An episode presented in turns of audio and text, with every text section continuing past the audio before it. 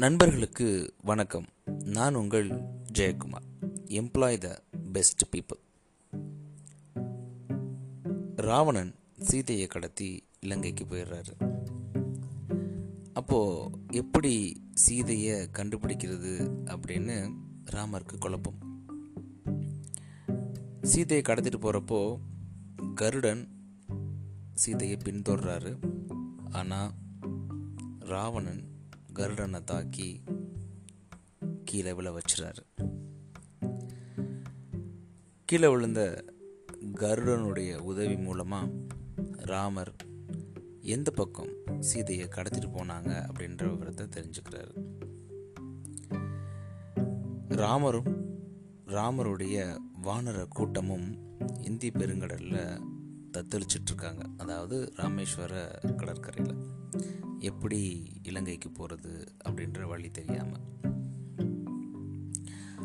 அப்போது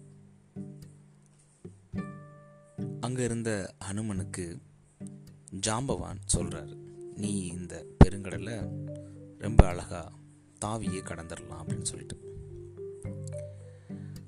உடனே ஹனுமனுக்கு சந் சந்தேகம் எப்படி என்னால் முடியும்? அப்படின்னு சொல்லிட்டு.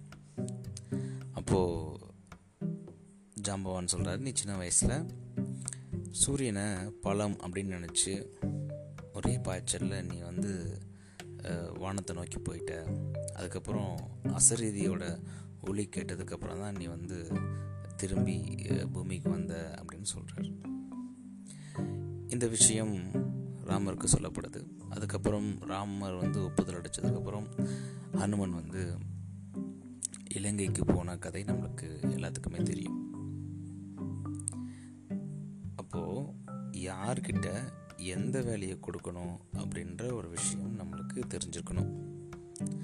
அதுக்கு முன்னாடி எப்படிப்பட்ட நபரை நாம் வேலைக்கு சேர்க்கணும் அப்படின்ற அந்த கலையும் நம்மளுக்கு தெரிஞ்சுக்கணும் ஒருவேளை நாம் ஹையர் பண்ணுற எம்ப்ளாயீஸ் ஸ்கில் வைஸாகவும் நாலேஜ் வைஸாகவும் திறமையாக இருக்கிற பட்சத்தில் நாம் அவங்களுக்கு எந்த வேலையை கொடுத்தாலும் அதை ரொம்ப கனகச்சிதமாக அதே நேரத்தில் முடிக்க வேண்டிய நேரத்தில் முடிப்பாங்க அப்படின்றதுல எந்த விதமான மாற்று கருத்தும் கிடையாது.